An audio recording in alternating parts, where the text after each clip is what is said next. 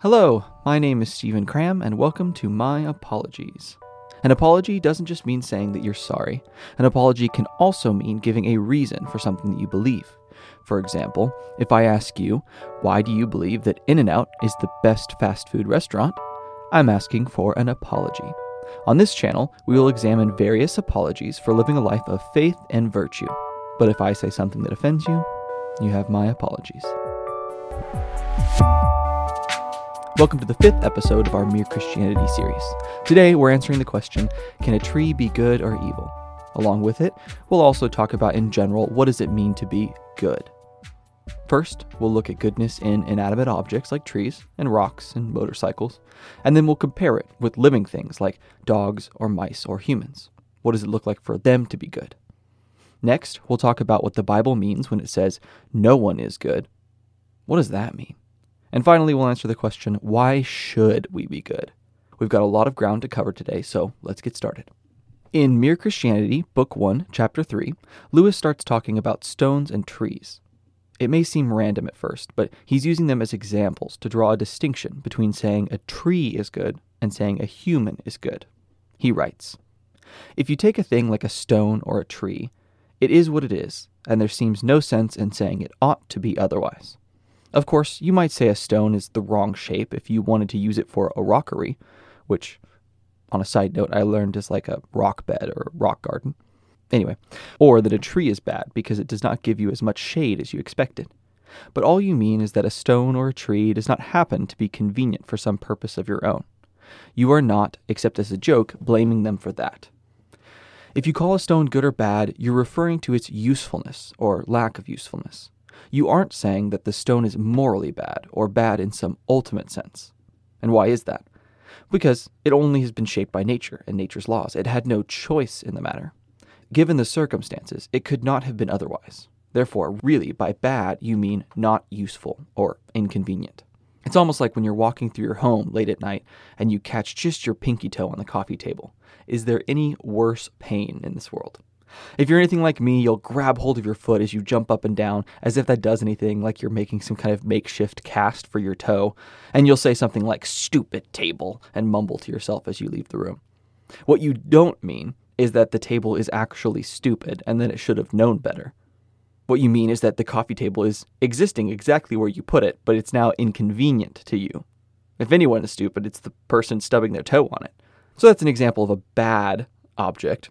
To give an example of a good object, I used to camp a lot when I was a kid. My family valued camping a ton, and when I got a little older, I actually joined the Boy Scouts, so a lot of camping experience happened in my lifetime. When I was tromping through the woods with friends, I would regularly be in search for what I would call a good stick.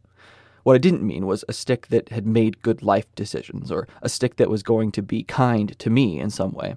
What I meant was a stick that looked and felt approximately like a sword. Because that's the game we were playing. If we were going to run around the woods together and pretend we were great medieval warriors, I needed a sword to swing at the imaginary villain, or to use to slay the dragon. I was looking for a stick that was useful to me. Lewis explains, what we, from our point of view, call a bad tree is obeying the laws of its nature, the laws that shaped it, just as much as a good one. In other words, whether or not you decide that a stick is good or bad is simply a matter of taste. The tree that you're looking at has perfectly obeyed the laws of nature that applied to it. If it has ample shade to rest underneath, that was the result of the laws of nature making it grow big and strong. It couldn't have done otherwise. If it is a scrawny little thing, like you might find in a desert maybe, that too is the result of it perfectly obeying the laws of nature. A tree cannot disobey these laws and be bad in that sense of being disobedient. It can only be good or bad based on how useful you find it to be. Lewis continues by saying, when you say that falling stones always obey the law of gravitation, is not this much the same as saying that the law only means what stones always do? You do not really think that when a stone is let go, it suddenly remembers that it is under orders to fall to the ground. You only mean that, in fact, it does fall. The laws of nature, as applied to stones or trees, may only mean what nature does. In other words, what Lewis is observing is that when we see a stone fall to the ground, we may call this the law of gravity, but that law is just a description of what always happens. The law of gravity means that objects will always fall toward the earth. Everyone knows that. It's not a law, though, in the sense that it defines what a rock should do. Like, for example, traffic laws. Traffic laws define who should turn when and how fast you should be able to go. But they can be disobeyed. The law of gravity isn't like that. It doesn't describe what a rock should do. It describes what a rock will do when you drop it. We're not in some kind of cartoon Wile E. Coyote world where rocks just hover in midair long enough for the roadrunner to pass safely underneath before it decides to fall. The laws of nature apply to inanimate objects, and they must be obeyed. Trees have no choice in that matter. That's why there's no use in calling a tree morally good or morally bad. But, Lewis says, if you turn to the law of human nature, it is a different matter. That law certainly doesn't mean what human beings in fact do. For as I said before, and here he's referencing what we've talked about in previous episodes, many of them do not obey this law at all, and none of them obey it completely. And then he says, in other words, when you are dealing with humans, something else comes in and above the actual facts. You have the facts, which is how men do behave, and you also have something else, which is how they ought to behave. For inanimate objects, the laws of nature acting upon them is simply a way to describe what they will do. But for human beings, there is a difference between how they do behave and how they should behave. To expand on this, Lewis says, now this is really so peculiar that one is tempted to try to explain it away. For instance, we might try to make out that when you say a man ought to act as he does, you only mean the same as when you say a stone is the wrong shape.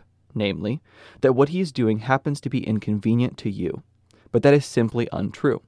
A man occupying the corner seat in the train because he got there first, and a man who slipped into it while my back was turned and removed my bag, are both equally inconvenient.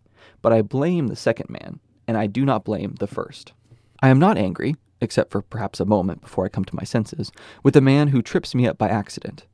I am angry with the man who tries to trip me up, even if he does not succeed.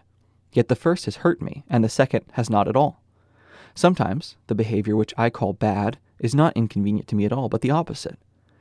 In war, each side may find a traitor on the other side very useful, but though they use him and pay him, they regard him as human vermin. So you cannot say that what we call decent behavior in others is simply the behavior that happens to be useful to us. And as for decent behavior in ourselves, I suppose it is pretty obvious that it does not mean the behavior that pays. It means things like being content with 30 shillings when you might have got 3 pounds, doing schoolwork honestly when it would be easy to cheat, leaving a girl alone when you would rather like to make love to her, staying in dangerous places when you would rather go somewhere safer, keeping promises you would rather not keep, and telling the truth even when it makes you look a fool. So Lewis is saying we may be tempted to think that human goodness is just like tree goodness, simply a matter of personal convenience. But then he describes several situations that prove this is not the case. Specifically, for me, the example of being tripped up helped me understand it a ton. You would blame a person for trying to trip you, even if he doesn't succeed. But you wouldn't blame a person who tripped you on accident because they didn't mean to. The person here who actually hurt you, the one who didn't mean to, is not the one you get mad at. You get mad at the person who tried to, even if they don't succeed. This just shows how it's not quite the same. It's not quite so simple as saying that you've been inconvenienced, and that is what makes behavior bad. If goodness in humans was just a matter of convenience, then this situation of the tripping would be the opposite. You would be mad at the person who actually tripped you, and you wouldn't be mad at the person who tried but failed. So from this we learn that there are two distinct ways in which good can be used. You have good for inanimate objects, which really just means useful. And you have good, which means morally upright, which applies to people, and perhaps to a degree you could also apply this to animals and other living beings like that. Now the reason I say this, the part about it being applied to animals, is a bit of a side note, but it's one that is related to this topic and that I find incredibly interesting. I thought I would add it in here. Lewis has a section a little bit later in Book 2, Chapter 3 of Mere Christianity, where he's talking about free will and the reason that evil exists. Here's a little sneak peek into future topics. But anyway, as part of the discussion, he says, the better stuff a creature is made of, the cleverer and that's such a weird word, the cleverer and stronger and freer it is, the better it will be if it goes right, but also the worse it will be if it goes wrong. A cow cannot be very good or very bad. A dog can be both better and worse. A child, better and worse still. An ordinary man, still more so. A man of genius, still more so. A superhuman spirit, best or worst of all. Isn't that cool? I don't know if you agree or not, but I found this to be a fascinating observation. Take, for example, a slug. This sort of being has such low capacity, or as Lewis might say, it's made of such low-quality stuff, that it's hardly more capable of being morally good than a pebble. It's basically inanimate. But it's not. It's alive. Now consider a dog. That's several steps up. You could have a good dog or you could have a bad dog. And by that, you don't just mean that the animal is convenient or inconvenient, or useful or not useful. But there's an actual capacity for goodness or cruelty within that animal. You have dogs that grow in friendships with their owners and even save them from peril, like they might run into a house fire and drag out their owner at their own risk. But on the other end, you have dogs that can be quite cruel, harming or mutilating others. Then humans, of course, are steps up further, and they have a great capacity for both good and for evil, as you could see across the span of history. And then finally, Lewis takes it a step even further to superhuman spirits, which would be like angels, or Satan, for that matter, who have an even greater capacity for good or evil than even humans do. So that's more of a side note, but I just thought it was really interesting, so I threw it in there. With all this talk of being good, if you're a Christian, you may have alarm bells ringing in your mind at this point. You might ask, what about those Bible verses that seem to say humans can't be good? Well, let's take a look at them. First, we have Romans 3, verses 10 through 12, which says, "None is righteous. No, not one. No one understands. No one seeks for God. All have turned aside. Together they have become worthless. No one does good, not even one." It's very savage. And then we have Mark 10:18, in which Jesus Christ himself says, "No one is good except God alone." And these seem pretty stark and explicit that no one is good, no one does good stuff. What do they actually mean? What these verses point to is a doctrine which is called original sin. Reading from a Gospel Coalition article by Richard Phillips, I'll have it in the show notes, he says, "Original sin is a term that defines the nature of mankind's sinful condition because of Adam's fall. It teaches that all people are corrupted by Adam's sin through natural generation," meaning having kids, "by which, together with Adam's imputed condemnation, we all enter into the world guilty before God. Original sin shows that we sin because we are sinners, entering this world with a corrupt nature and without hope apart from the saving grace of God in the gospel." Essentially, we enter the world as broken creatures. My first son is about to be born, and we couldn't be more excited. He's coming any day now, actually. By the time this podcast goes live, he'll actually probably have been born. My wife and I are getting everything ready and trying to mentally prep for a frantic drive to the hospital. And when he comes, I recognize that he's not actually going to be a perfect little angel. And I'm not just talking about how I know babies scream and cry and poop. I mean, from infancy, our hearts are not inclined to love God. We want our own way, not God's way. And this has been the case for every human being born from Adam on. We enter the world with this corrupt nature, without hope, like it says, apart from the saving grace, the free gift of God. This is what these verses point to when it says, "There is no one who does good, and no one is good but God." It's pointing to the bigger reality of goodness. We're not good like God is good. We're sinful by nature. God, however, is goodness itself. This is a little bit challenging, a little bit philosophical, but I'll try to break it down. God isn't good simply as a description. It's not just that we see how God acts and we call him good for that reason. He is good in his essence. Kind of like the same way you might say, "I am human." It's not just the way I act or a character trait I have. It's actually who I am in essence. It's essential to my very being. I am human. And this has been kind of a tough concept for me to wrap my brain around, this idea of God being goodness. And so I've got an analogy for us to use. I'm warning you. It's going to be silly. This is my official silly warning. Some people may not appreciate this for a variety of reasons, but here we go. Are you a Swiftie? Do you know any major Swifties? If you don't know what that is, a Swiftie is a person who is a major fan of the famous singer Taylor Swift. They tend to know all the lyrics to her songs, they follow her on social media, and they know all kinds of creepy trivia about her, way more than any human being should know about another human that they don't actually know. Think about that for a minute. You can tell how big a Swiftie someone is by how much they know about Taylor Swift and how much Taylor has impacted their life. Their Swiftiness is derived from Taylor Swift. Taylor Swift is the essence of Swiftiness. No one else can be her as much as they may want to. But you can learn about her and emulate her and have her affect your life. And thus you may be called a Swiftie, or you may have Swiftiness. And thus be Swiftie. I told you that was going to be silly. But when I say that Taylor Swift is the essence of Swiftiness, because it's literally who she is, that's like what I mean by saying that God is good. All goodness flows from him, is derived from him. I'm sure you can break the analogy down in a ton of ways, but hopefully that's fun and helpful at the same time. If I've committed any heresy with that example, either towards the God of the Bible or the secular deity of pop, I started a Locals page. So if you want to rebuke me, click the link in the description, join, and you can rebuke me there. Please do, actually. I'd love to hear from you. So back to the point. If we all have this original sin, can anyone be good then? Of course, we know from experience the answer is yes. We all know from our personal lives that people can do good things. This is due to what some theologians call common grace. A great example of this comes from Sam Storms, who has the perfect name for a weatherman, incidentally. But he's actually the pastor of Bridgeway Church in Oklahoma City. He explains, common grace, as an expression of the goodness of God, is every favor falling short of salvation, which this undeserving and sin-cursed world enjoys at the hand of God. This includes the delay of wrath, the mitigation of our sin natures, natural events that lead to prosperity, and all gifts that humans use and enjoy naturally. This common grace we're talking about includes all the gifts God gives to us, excluding salvation.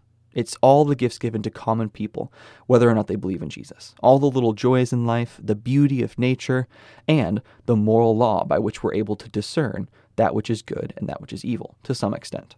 In the book of Romans chapter 2, Paul says, when Gentiles, meaning non-believers, who don't have the law, do by nature what the law requires, they are a law to themselves. Even though they do not have the law, they show that what the law requires is written on their hearts. This is in reference to the moral law that we've been talking about for the past few episodes.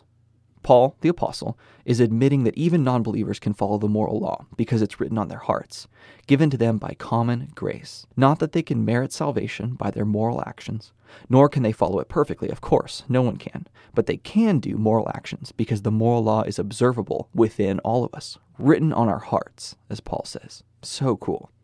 So, if you remember from our introduction, we have one more question to cover today. That is, why should we be good? If you're a Christian, you hopefully know that the Bible says we can be forgiven our sins, but at the same time, we should stop sinning. Well, if we can be forgiven, why should we be good? What's the point? And there are two answers to this that come from the very earliest years of the church. One answer is from Paul's letter to the Romans. The other answer is from a church leader from the first century in Rome named Clement. He would have been leading the church not too long after Peter and Paul died.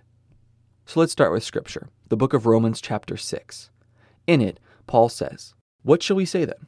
Shall we go on sinning that grace may increase? By no means. Paul is asking, since we're saved by this grace of God apart from our own merit, why would we try to act good in the first place? The more we sin, the more God's grace covers it, right? But he continues, we are those who have died to sin. How can we live in it any longer? Or don't you know that all of us who were baptized into Christ Jesus were baptized into his death? We were therefore buried with him through baptism into death, in order that, just as Christ was raised from the dead through the glory of the Father, we too may live a new life. His answer to why we should do good is simply that we are new people now. In the baptism we have as believers, we are buried with Christ. The old sinful stain we inherited from Adam is dead, and we are made new. If we're a new kind of human, we should act like it. Now, this is a good answer. Obviously, it's got to be good. It's in the Bible. It's Paul. And one which I would love for you to meditate on after finishing this podcast. But I recently found a second answer from Clement that's related. It's not completely different, but it actually gave me a lot of joy when I read it, and so I wanted to share that with you as well. Clement, as I said, was the bishop of Rome from 88 AD to 99 AD. He wrote this letter to the church at Corinth, because apparently Paul's two letters that made it into the Bible weren't enough, and they needed some more rebuking. For real. Corinth, they got to get together. Anyway, in the 33rd chapter of his book, Clement writes something that is very similar to what Paul writes in Romans, but he takes a slightly different direction. He writes, what shall we do then, brothers? Shall we become slothful in well-doing and cease from the practice of love? God forbid that any such course should be followed by us, but rather let us hasten with all energy and readiness of mind to perform every good work. This is basically the same question that Paul asked. Why should we carry on doing good works? I'll warn you, this is a bit of a long quote coming up, but stick with me here. I promise that it's worth it. He answers, "For the Creator and Lord of all himself rejoices in his works. For by his infinitely great power he established the heavens, and by his incomprehensible wisdom he adorned them. He also divided the earth from the water which surrounds it, and fixed it upon the immovable foundation of his own will. The animals also, which are upon it, he commanded by his own words into existence. So likewise, when he had formed the sea and the living creatures which are in it, he enclosed them with proper bounds by his own power.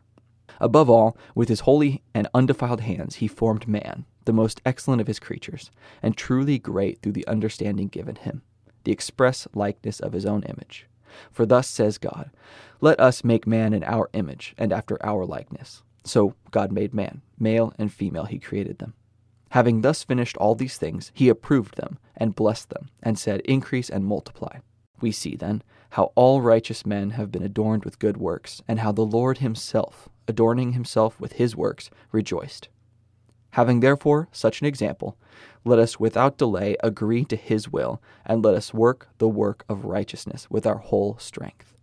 Clement explains here in beautiful detail how God rejoices at his own works. He paints this mental image of God as a master craftsman forming all of creation into a glorious stage, and then finally creating humanity to bless and display his image and likeness.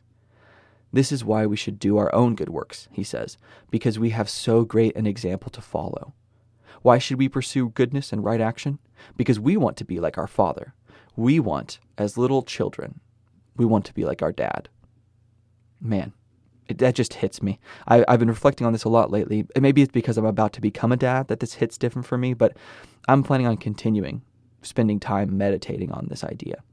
And I want to encourage you to join in that meditation with me. Open up Romans 6 or look into Clement chapter 33. I'll add a link in the show notes if you want to check it out.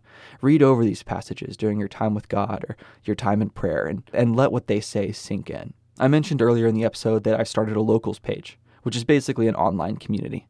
It's totally free to join, but you can also elect to support the podcast if you'd like to. I'll be there, so if you decide to meditate on these passages during your time with the Lord, or if you find them impactful yourself, I would love to hear from you. I'd love to hear your thoughts. I'd love to hear what's going on as you process these things. To wrap up today, let's look back at what we've talked about. We've looked at trees. We've looked at humans. We've looked at dogs. We've looked at the verses that say no one is good. And finally, we examined a few reasons why we should be good. If you enjoyed this episode and you haven't subscribed yet, please consider doing so. Share this episode with a friend and leave a 5-star review. I know it's just a couple of easy clicks for you, but it makes a huge difference for us by helping us get the word out. Until next time, my name is Stephen Cram, and this is My Apologies.